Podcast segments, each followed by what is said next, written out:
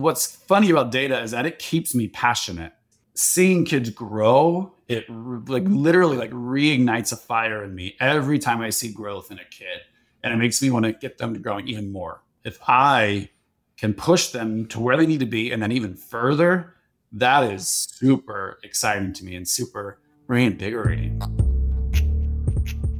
Hello, and welcome to the Alter Everything podcast. I'm Mike Cusick, your host for today's episode. Today's show is all about data analytics in lower education, specifically in public elementary schools in the US. This is a topic I've been interested in exploring for quite some time. I just happen to know quite a few folks in the field of education, and they always have such incredible stories to share. The way they think about data in the classroom setting is fascinating. So I wanted to create this episode to explore the ways data analytics in the real world intersects with what we're passionate about here at Alteryx.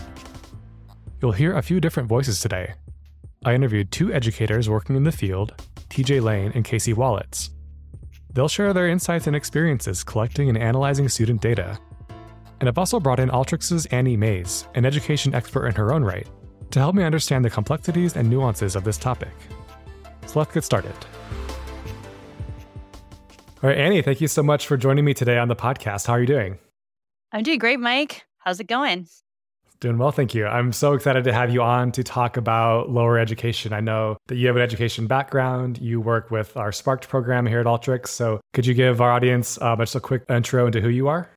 Yes, my name is Annie Mays. I am currently the Director of Education Program Management on the Sparked team here at Alteryx. I come from a education background, so previously I've done a lot of work in secondary education. I was a teacher myself. I was a high school history teacher for about 7 years in public schools here in California and really happy to leverage some of that knowledge and expertise that I developed in doing that to bring to programmatic initiatives here at Alteryx. Amazing. Today, Annie and I are listening in on conversations I recently had with two exceptional educators who serve elementary school students. Casey Wallets teaches kindergarten in Salt Lake City, Utah, while TJ Lane has had several roles, including teacher, instructional coach, and principal in Denver, Colorado. Both educators rely heavily on data collection, interpretation, and reporting for their work, and they both happen to have built their careers working in Title I schools. If you haven't heard the term Title I, I'll let TJ explain what that means. So, Title One is when 75% or more of the students qualify for free reduced lunch. And what that means is that based on their parents' income line, they qualify for that. And so when you're a Title I school, you get additional funding, whether through state or federal funding for needs that other schools wouldn't necessarily get funding for. Because research has shown that students who are living in poverty or close to that poverty line, there's other barriers sometimes that stand in their way to get an education. Some of them come from single parent homes and their moms or dads work two or three jobs, right? And so they don't have a lot of attention at home as more affluent households do. And so being in a place place where you can see the difference i think a little bit more it struck a chord with me and so that's just where i kind of my whole journey led 50,000 schools across the United States are eligible for Title I funding. So, again, that is where 75% or more of their students qualify for that free or reduced lunch programming, with more than a quarter of all students in the United States matriculating into a Title I school. And with that Title I status comes many challenges, not the least of which is the data capture and reporting required to keep that extra funding. Let's listen to Casey's experience as a kindergarten teacher in a Title I school. I will start by saying I've never taught in a middle class or higher class school. I've only taught in Title I schools, and that is where my passion lies. I really do have a passion for taking the kids and the students and the families that need the most help and have the least going for them, the least amount of benefits to get started. And they and they really need someone on their side advocating for them. My role as an educator is not just a teacher in the Title I school. I am a counselor, I am a doctor, I am a friend, I am a family counselor. I, I do so many roles for these, these kids. Title I, though, does come with a lot of requirements, a lot of extra hoops we have to jump through because we're Title One to keep our Title One funding. There is a lot of money that is given to Title One schools because they need the funds the most. But because we get more funds, there are a lot of hurdles and extra requirements that we have to meet to keep our Title One status and to keep our funding. And I'd imagine having a really robust data capturing system is important for that, especially. Absolutely. We have to show that we're growing kids, and you could have pretty serious consequences as a school if growth isn't being met. And some consequences can even be where someone from the federal government is coming in and like turning your school around, where you kind of lose a lot of your autonomy as a teacher, as an educator, when that happens, which thankfully hasn't happened anywhere I've been teaching, but it is a possibility if the growth isn't being achieved. And that's where the data comes in. That's why I think my administrator is so passionate about the data, is because she knows what could happen if we don't meet those metrics. One thing I uh, found interesting in listening to Casey, he mentioned the extra hoops that educators have to jump through because they are Title I schools to continue to receive that funding. I think that that's a really key element to keep in mind that these educators, on top of the work that they know that they already have to bring into a classroom on a day to day basis, they're also having to uh, determine and make choices throughout the course of a day, a week, a semester, a year that will help influence whether or not the school itself is eligible for continued funding. So it's almost adding a additional job description to an already uh, full job and i just resonate so much with that feeling because it does it creates kind of this overwhelm there's so much information that they need to be on top of on a day-to-day basis absolutely so as i mentioned tj has had many roles in the education system and I wanted to ask him a little bit more about that and how his relationship with data collection has changed depending on the role that he was in. So here's what he had to say. So, as a teacher, I was really only focused on my class. It, kids will take uh, in class assessments, so provided by the teacher. They are, are district assessments that everybody in the district in that grade level will take, and it measures you against all the other fourth graders or fifth graders in that district. And then you have the state level testing um, that comes once a year. Um, and the district testing happens usually about three times a year. So, as a teacher, you're solely focused on your students and the growth that they're making in between in class assessments, district assessments, and then measuring how well they did by the end of the year um, on a statewide test. The statewide test data is good to see how much growth a student has made from year to year. So, when I taught fifth grade, I had kids that had come to me that had already taken this test twice. And so looking at their fourth grade data, it was a scale of one to five. And so if they had a two the year before, you want to see either a two or greater to show at least a year's growth. A two means they're below grade level. So let's say a three is grade level, two is below grade level, and one significantly below grade level. I had multiple school years as a teacher where I had half my class coming in as a significantly below or below grade level in math and or literacy. And so not only do I want to make sure that they're maintaining growth, but I also am trying to close that learning gap that they came in with to try to catch them up to grade level before they get to middle school. And that's really what you're focused on as a teacher. As a coach, uh, you are focused on multiple classrooms and multiple grade levels, trying to coach them and advise them on how to close the learning gaps of their kids. So when you were a teacher, you were focused on individual student growth as a coach. Was it more about teacher effectiveness then?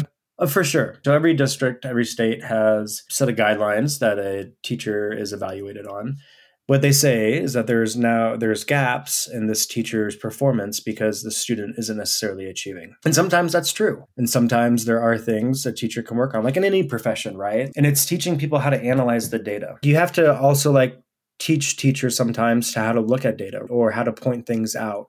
If you're a good coach just like if you're a good administrator a good teacher the hope is like you're changing these behaviors and these human beings you're working with in order to have a higher learning rate from the child the first six weeks, I'm going through classrooms to make sure there's rituals and routines in place, that the teacher has control over the classroom, that kids know their expectation and what they're doing.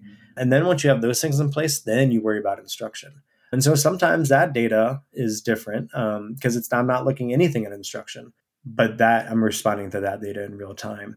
And a big thing that like will blow up a school year is if you don't have those things in place, by the end of September, then those kids have already lost that much learning and now they're falling further and further and further behind for that school year. I'm really glad to hear TJ talking about the education of teachers themselves and data literacy in general. When I think of a perfect education world, it would be that data analytics is also part of educator onboarding, it's part of credentialing, it's part of the pathway for educators as they're learning to become a teacher, that they are equipped with that data analytics mindset in my role at Alteryx in the Sparked program, we uh, are really focused on upskilling individuals, whether it's a traditional academic student, an educator, or someone who has recently changed careers or in the process of changing careers. We're all about this kind of upskilling headspace. And when I hear TJ talk about educators needing to know basic fundamentals of data analytics, that's really why we have developed programming to help support that. What we find, even in a traditional student's academic journey, they often don't have access or exposure to what the field of data analytics even is until way too late in their academic career, sometimes in their second, third, fourth year of college. And so, what we're really trying to do here at Alteryx is help empower people to start learning the skill set how to think about data, how to analyze data, how to interpret data at a very fundamental level so that educators can go in armed with the knowledge that they need to interpret all the things that are coming at them on a day to day basis. What we see uh, right now in education and the education of uh, students in the field of data analytics is it's still pretty narrow in terms of how and where it's taught and in which subject areas it's being taught in. And so, uh, what we're really excited to see is this change in data analytics being taught across subject areas. And so, so that they can continue to interpret data no matter if they're in a Title One school, a charter school, some other alternative uh, education school that they are armed with the skills that they need to be able to interpret data on a day to day basis. I love what you were saying about empowering and upskilling teachers and educators in the area of data analytics. One thing that really jumped out at me as I was doing these interviews is just how complex that data can actually be. So, we're not just talking about raw math and literacy data. There's so many other factors, especially at a Title I school, that educators are considering. And so, I wanted to ask Casey and TJ specifically about that. How do you reconcile academic data with some of the other issues that students might bring just as little baby human beings making their first attempt at school? Do you capture that kind of data formally, or is it something that's just you use for context? When you're looking at tiny little humans as data points, a lot goes into analyzing the data. You can look at it as just growth only, either they got it or they didn't. But as an educator, we consider how does that student perform in a not formal setting? Like if, if I give them a test and they get them all right for me, but they go take the test with someone else and they get them all wrong, how accurate is that data? And what happened to cause that discrepancy in the data collection? With kindergartners, when we did our middle of year testing, we had a testing team come in and do all the testing for the kids. And we noticed that their middle year scores were really low compared to the weekly data that I collect on the exact same skill and knowledge base in my classroom with the same group of kids. And I did not understand. And my team and I, we racked our brains. We were like, is it because it was a stranger? Were they in a sugar coma because we tested too far after breakfast? Some kids just get distracted in a new room. So if they were in a new classroom and they saw something bright on the walls and it's a time test where you only get 60 seconds to show what you know, those precious seconds are wasted when when they're distracted. So there's a lot of factors that I have to consider when I do look at the data because the data could also be very much incorrect to be honest. It's really interesting in what Casey says is just the anecdotal nature of so many of the things that educators are asked to report on. And so, how do you equip educators to start quantifying some of that anecdotal data that happens in real time in their classroom that really does have an impact and effect on the students and their academic journeys? I just think of being put in an education setting today how much harder that is than for educators 10, 15, 20 years ago because now you have this additional element. And so I really resonate with what Casey is saying in all of the anecdotal data points that they have to continually be on top of. You have the hard data and you have the hard numbers, but then every single one of those lines of data has an asterisk next to it with exactly. you know what, whatever was going on in that day in that kid's life, how much sleep they had, how much breakfast they had, were their parents able to even get them to school for the previous week or two. Exactly. And you don't want in education to make this look, feel, or seem robotic in any way. I mean, students are really not just walking data points. I mean, they are human beings with real lives. And I think that educators go into the field of education with so much heart. So, how do you marry that heart and that human element with these data points that actually do affect funding and things like that at a school, whether it's Title One or otherwise? Do you feel like the data that you collect captures reality correctly? And do you feel like there's realities that are missed by the data that schools capture? I know you mentioned that there's like a lot of context around the environment or the routine of it all. So, how do you balance needing to have some objective measurements, but also taking into account all of these wildly individual circumstances that you have to deal with? You have to take it with a grain of salt because, as educators, truly we're kind of judged based on the data at the end of the year. How well did you do with this group of kids, and how well did you do with your lowest kids from the beginning of the year? And it's frustrating sometimes to watch a kid who is performing for you consistently on grade level or even above and then give them a formal test at the end of the year. And for whatever reason, they are not performing to what you know. And you're so limited when you're giving those tests of what you can say because they have to be standardized. There was one example last year, a, a kid that was really low in my class in the beginning of the year, like low, low, red, red kid. And by the end of the year, he grew so much that he was actually ahead of where he needed to be um, at the end of the year, which was super exciting. He went from red in everything to to blue in everything math, reading, writing. And I remember doing a, a, math exam. This is for our district. It was one where you have to give it in a small group. So you can't give it to one kid at a time, which has its benefits and drawbacks benefit being that you get done a lot quicker so you don't waste as much instructional time. But a drawback is that kids don't always listen to directions if they're you're not talking directly to them. And it was a six kids at a time. He just saw this math paper and i read the question but he was already writing something or trying to solve it because he thought he knew what i wanted him to do. And it was really frustrating because he missed almost everything. I mean, if not everything, a majority of the questions. And it was so frustrating to watch because I know this kid. He is top of my class and he knew everything at this point in the year that was on this test. And I knew if I could give it to him one on one or slow him down and be like, hey, buddy, let's listen to the directions first, you know, something to where I could have slowed him down. I don't know. But it was just so frustrating to watch it happen and then not be able to say anything and then when I got my results, knowing that the majority of the class did fantastic, but this kid really, really, really performed poorly on this exam. Are you able to use some of your more individual student assessments that you take more rapidly to help defend like the idea that they might have just had a bad day? Because you're doing so many assessments you actually have a fuller picture of their abilities than just that one test. And are, are you able to include that?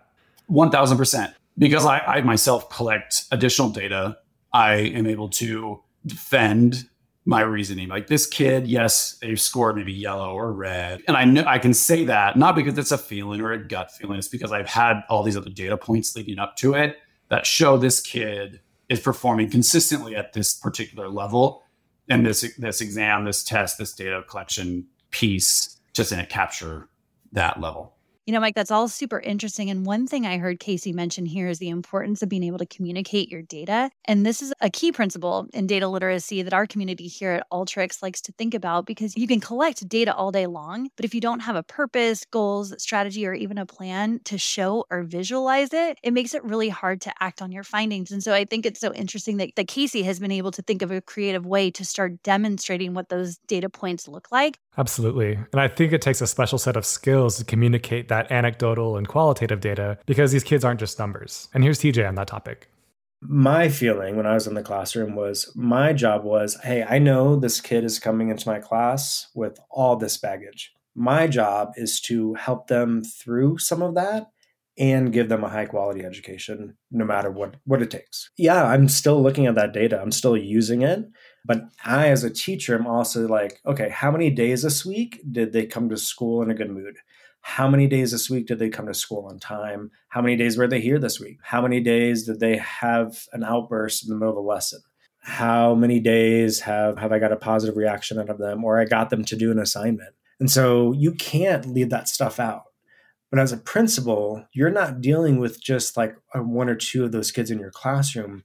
You're you're working with all those kids in all the classrooms who are like exploding or you're worried about ensuring that all the kids in the school are going to have meals for the weekend or that the attendance rates for kindergarten are 90% or above. Research shows like if kids miss more than like 93% of the school year, chances are they're going to be behind grade level the following school year. And you have kids that do that because parents worked all night or they don't want to fight with their kids that morning or it's easier to let them stay home or maybe they didn't have a good educational experience and they don't have a value in education, right? And so there, there's all these different reasons why kids have different attendance rates. But as a principal, you're worried about that for everybody. And so you're doing these like school wide incentives to try to raise that. And so, like, as a principal, you're like, you're tracking like behavior data school wide, right? Um, you're like suspensions or write ups or IEP goals, which are students who are individual educational plans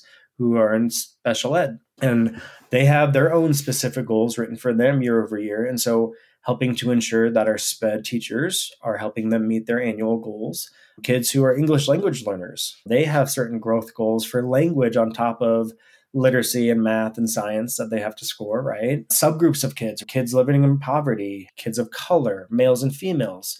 So, as a principal, you're looking at all of this school wide for K2, 3, 5, K5 on some metrics and trying to figure out which ones are the best ones, which are the biggest banks for our bucks right now, because we might have 50 different things we need to work on, but you can't focus well on 50 different things. What are the few things I can? And so this year, my strategic plan, I'm saying as a school, we are going to do this. As a school, this is our goal, what we need to work towards. And so now all the data that I'm looking at as a principal throughout the entire school year is are we going to make these goals for our school to close this achievement gap that we've set since beginning of the school year? I love what TJ said here about trying to think strategically about their data collection and the goal setting for different groups. Casey and TJ both collect an enormous amount of data. They know exactly where their students are all the time, but it's not just cold data. They're not dispassionate about it. And seeing the growth or the lack of growth really allows them to be passionate about their work and translate those data findings into real outcomes for students. Because I, I mean, I think that's like the crux of all this, right? Like, and I know this as a teacher, it's kind of a giant bummer part of your job that you do have to be so reliant on data points that often seem impersonal, but also maintain the heart in what you've signed up to do, which is to help students. What's funny about data is that it keeps me passionate. Every Friday, either me or my assistant is testing these kids to see how they're doing. And seeing kids grow it like literally like reignites a fire in me every time i see growth in a kid and it makes me want to get them to growing even more. Even once they reach their goal i want to get them past that goal. I want to keep moving that ball forward. So they have the very best foundation because they don't get that in title one schools. These kids coming to us they're they're poverty. Some of them have really harsh experiences that i can't even imagine. So if i can push them to where they need to be and then even further, that is super exciting to me and super reinvigorating. So every time I see the data growing, it relights a fire in me. But then if I see the data is not growing, if I see growth isn't happening, it really makes me analyze what do I need to do for this kid?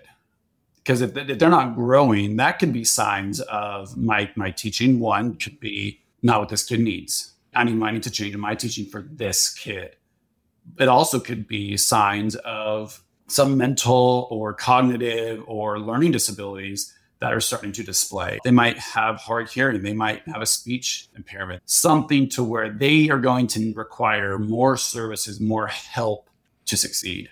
And without the data, you could just think, oh, this kid just doesn't get it for whatever reason and it, it's not helpful. And but the data drives so much of, of what I do and helping these kids. So, despite the challenges the students in a Title I school may bring, both teacher and principal use the data they collect to get those kids on track to be successful. TJ's efforts did just that. It is because of intervention, right? Like I helped teachers as well as myself looked at data and looked at the standards and we said what are kids missing? What do we have to do? And during regular classroom instruction, if a kid can't multiply, they're not going to be able to do your fourth grade multiplication lesson.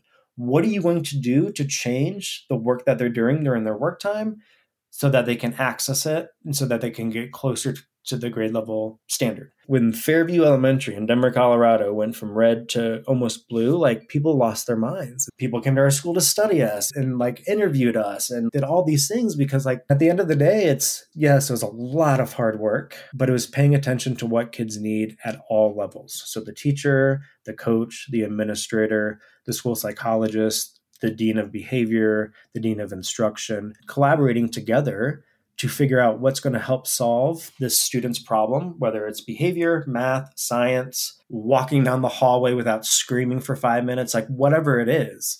And that's what we did. And I'm really proud of that work. And I think that's a big reason. I know that's a big reason why I was able to move up so quickly to become principal. It sounds like you were able to really turn a whole school around by paying very close attention to those assessments, reacting to them in real time, and making changes. But I mean, isn't that what any other profession? That's what you do, right? Like if sales are going down, you respond to that data and you come up with a whole new marketing campaign to try to make sales go back up. Like any field, you're going to use the data. Why not education? Why not mm-hmm. use how kids are performing and respond to that? Is there anything that you wish you could change about the systems that you use to measure data? or maybe the metrics that you're given. Is there anything about the system of, of data capture that you might change if you had the power to? I think if I had the magic wand to change something, it would be that state assessments take in those extra variables that every building has that's different than every other building. And it's impossible. You can't do that. I believe that the power of a really good educator can teach kids what they need to know no matter what the kid's showing up with because they're a kid, right? Like we're the adult, we have to take care of them. But not all kids are coming to school on the same level playing field. And you can't change that. As a kindergarten teacher, you have no control over who went to pre K, who's been in school since they were two, whose parents have been teaching them things before they came to school, who's reading to them at home every night. Some people have a lot more kids, some people are doing it by themselves. Some people getting food on the table is much higher of a priority as their kid reading a chapter in their book. Trying to make sure that the electric bill stays on is a much higher priority than getting their kid to bed at 8.30 so that they can wake up and have a normal routine every day. That's a systemic thing. And um, that's a whole nother conversation i guess actually you know what that would probably be my magic wand for people looking at data at much higher levels to take into consideration systemic issues that have had significant impact on the data that we see today. Hearing TJ and Casey's experiences is both powerful and humbling. They're working tirelessly to improve the lives of children using the best tools we have to affect change. Impersonal and imperfect as it might be, analyzing data is what helps focus interventions and strategies to give the kids the best start possible in our world. The systemic challenges and daily realities educators face are almost overwhelming to think about, but it's the hard work of individuals like Casey and TJ that make the future a little brighter for us all. I like to think that Alteryx helps play a small role in that better future in the form of our Sparked program. Here's Annie on how Sparked is helping learners develop their data skills for the future. I think of data analytics and uh, the knowledge of data analytics as being an equity issue as well. The Spark program exists really to upskill and help anyone who wants to learn data analytics leverage everything that we have available in order to do so. What we provide are free Alteryx designer licenses to anyone who is wanting to learn data analytics. I'm really proud of that as being an element of our programming. So that extends to academic students, educators, of course, but then also those individual learners who are looking to upskill and reskill themselves. When I think about the learning journey of someone who is coming to our site or are using our platform, it really begins with those fundamentals of what data and analytics is. And I'm really excited because recently uh, we created some coursework on just the essentials of data analytics. And we've just seen so much traction and growth of these independent learners finding these resources, leveraging these resources, and working towards some certification opportunities that we have through Alteryx in general. And so we offer now a micro credential and that really is platform agnostic. It's allowing individuals to have something to show for the learning that they've done so that they can act with confidence in any career that they are in, that they do have some fundamental data analytics knowledge. And so, what I think about is how excited I am for us to continue empowering educators with these skills because I think the impact here at a community level, at a society level, could potentially be huge. I'm also really excited to hear about the work both Casey and TJ are doing and will continue to do. I hope we can follow up with them at some time and then also hear from other educators who are in the Alteryx ecosystem and working really hard towards better student outcomes. That's all for us today. Thanks for listening. You can find links for more information about the Sparks program in our show notes and at community.alteryx.com. Catch you next time.